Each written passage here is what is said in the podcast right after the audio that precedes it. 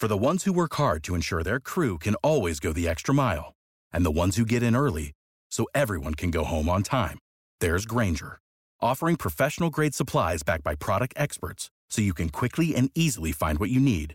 Plus, you can count on access to a committed team ready to go the extra mile for you. Call, clickgrainger.com, or just stop by. Grainger, for the ones who get it done.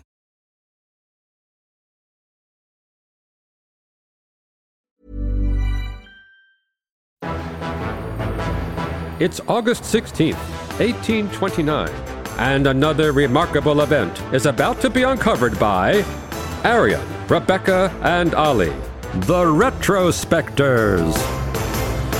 It was on this day that 17 year old brothers Chang and Eng Bunker, although that wasn't their surname then, arrived in Boston, Massachusetts to embark upon what you could call a world tour, or you could call an exhibition, or you could, and people did at the time, call a freak show. Because Chang and Eng were the world's first notable adult conjoined twins. A life back home, selling preserved duck eggs with their family, could have just continued in relative obscurity had they not been plucked out of that obscurity by British merchant when they were adolescents who apparently saw them swimming in a river and thought they were some strange animal. And when they emerged from the river and turned out to be these conjoined twins, he thought, oh, I'll have a bit of that. I'm going to take that and sell it in, you know, the freak shows of Europe and the US. And when you say British, I mean, since he was a bad guy, or that's how you're typifying him, let's be clear, he was a Scotsman. His name was Robert Hunter, and he brought them over to the United States with the not at all evilly named sea captain Abel Coffin. and it took them five years to whisk them out of Thailand. And that was because the king of Siam at the time was very autocratic and he kind of officially owned everything. So they had to lobby quite hard for these boys to come with them to America. And they eventually said, you know, look, the whole world is going to marvel at Siam when we show what amazing oddities it produces, etc. when we can show that the random accidents of birth and disability can happen in any country in the world, just happen to land on yours. wow, what a great seal of approval for the country. I mean, the 19th century freak show circuit was not, as we know already, the most dignified forum mm. for people to be exhibited. So I'm going to say it because you might be thinking, well, so what? Why am I interested in this circus oddity from nearly 200 years ago? The reason is it is because of Chang and Eng Bunker that the term Siamese twins is what is still colloquially applied to conjoined twins. They were the most famous conjoined twins in the world to the extent that people still interchangeably and or preferably refer to conjoined twins as Siamese twins all around the world. That was the impact they had. And ironically, they were actually of Chinese ethnicity, and in Siam, they were referred to as the Chinese twins. they weren't even Siamese. But it does go to show what a novelty it must have been. Obviously, in those days, before the medical interventions we have now, it was relatively uncommon for conjoined twins to live. So most people would never have seen Siamese twins. And there was an incident when they were on tour in Alabama, and a doctor who was in the audience insisted on seeing the ligature that connected them. It was about a four inch ligature around the sort of lower chest area. They shared a liver, but otherwise they had independent bodies.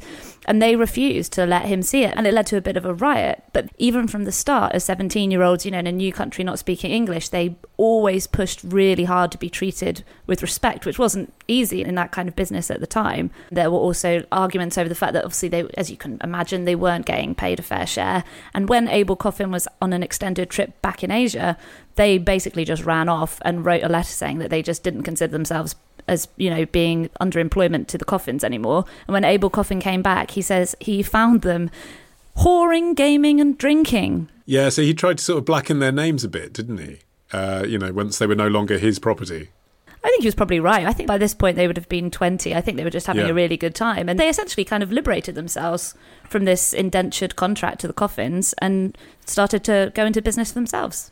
Which is actually an extraordinary thing considering their disability. I mean, as Arion suggested, actually, when they were in Thailand, which is what we now know Siam as, they had a relatively normal life, it seems. And in fact, that ligament between them was only so long because apparently their mother had encouraged them to exercise and sort of stretch it when they were kids. Mm, um, yeah. But nonetheless, in America, the life that they ended up having was so much greater, really, because they had exhibited themselves. And it's an uncomfortable truth, isn't it? Like, they obviously felt a bit demeaned by some of what they were asked to do. On the other hand, as a result of it, they became really quite rich by the standards of the time, and because uh, their skin was yellow, as Americans, white Americans would have seen them at the time, not white, not black. In the class system, it wasn't quite clear where to put them either. The Civil War was happening. They ended up with African American slaves, essentially being on a par with the white plantation owners in Carolina. Yeah, and they became farmers at that point. They quit the world of showbiz, if that's what you want to call it, and settled down. So yeah, they settled in rural North Carolina and they became quite close to the local elite white people. They did quite a good job at just sort of blending in. And there was a wealthy landowner who had two daughters, Sarah and Adelaide Yates. Apparently, both of the brothers fancied Sarah, but as you can imagine, only one of them could be married to her. So the, the other one had to settle for Adelaide. What was surprising is that it didn't seem to cause that much of an issue. There were. Ooh, well, what do you mean? If you're talking about jokes, criticism, kind of what we'd now think of as tabloid reactionariness. I was thinking they didn't get murdered. Right, yes, okay, That's so it depends true. what you're Yeah. comparing it to. Yeah. So low bar. there was yeah so there were a lot of jokes basically around the fact that i mean let's just deal with this head on obviously if you're conjoined twins and you're married whether they're sisters or not you're in a reinforced bed with four of you all sleeping in the same bed and copulation would have happened with the other one attached i mean that was the, the, the bottom line apparently, as time wore on, the sisters actually started quarreling amongst themselves. So, what Chang and Eng did was they built two separate houses and they would spend three days alternating in each house. And during the time that they were in one brother's house, the other brother essentially had to just switch off and be passive, and they were allowed to do whatever the brother in charge wanted. If he wanted to go out swimming, they'd go swimming, etc. So I get the feeling that that probably extended to the bedroom, and we do have accounts from contemporary conjoined twins who uh-huh. Say that basically, I don't want to sound like I'm giving conjoined twins like magical powers, but there is a kind of recorded phenomenon where one twin can kind of mentally switch off. I guess maybe just as a mm, mm. reaction to being with somebody constantly. So I get the impression that that was happening here too. Like when you were in Chang's house, Eng would just, you know, look the other way, maybe read a book. And in fact, the two brothers between them went on to have 21 children 11 by Eng and 10 by Chang. So, you know, it worked. However, they worked it, they, they made it work. i'm sorry to linger prurently on this though rebecca i mean you say that they might be able to switch off whilst the other one is involved in whatever matter is occupying him I mean, medical records of the time, because they did a variety of different sort of tests with them to see how conjoined twins worked, because most conjoined twins had died in childbirth. It does say that each one did appear to sense when the other one was tickled or ate an unpleasant tasting food. So that does suggest that sexual sensation wouldn't be something you completely turn off, but doesn't doesn't it really? No, and apparently another a source of tension between them was the fact that Chang was a heavy drinker and Eng was a teetotaler. And they shared a liver. God, that's Being a teetotaler attached of to all the your organs drunk to brother. share. Yeah. Yeah. oh. Their liver is still on display in a museum. Did you see that? No. It's along with their death cast. It's another thing that happened when they died. Someone took a cast of their bodies, but I suppose they really were like celebrity specimens, you know. Uh, and it's at, on display at the Mütter Museum in Philadelphia, which is a kind of, I mean, to be fair, it's a sort of anatomical and medical museum, but I mean, I think some of the exhibits are of questionable heritage. Uh, but you can go and see their liver in a jar. There it is.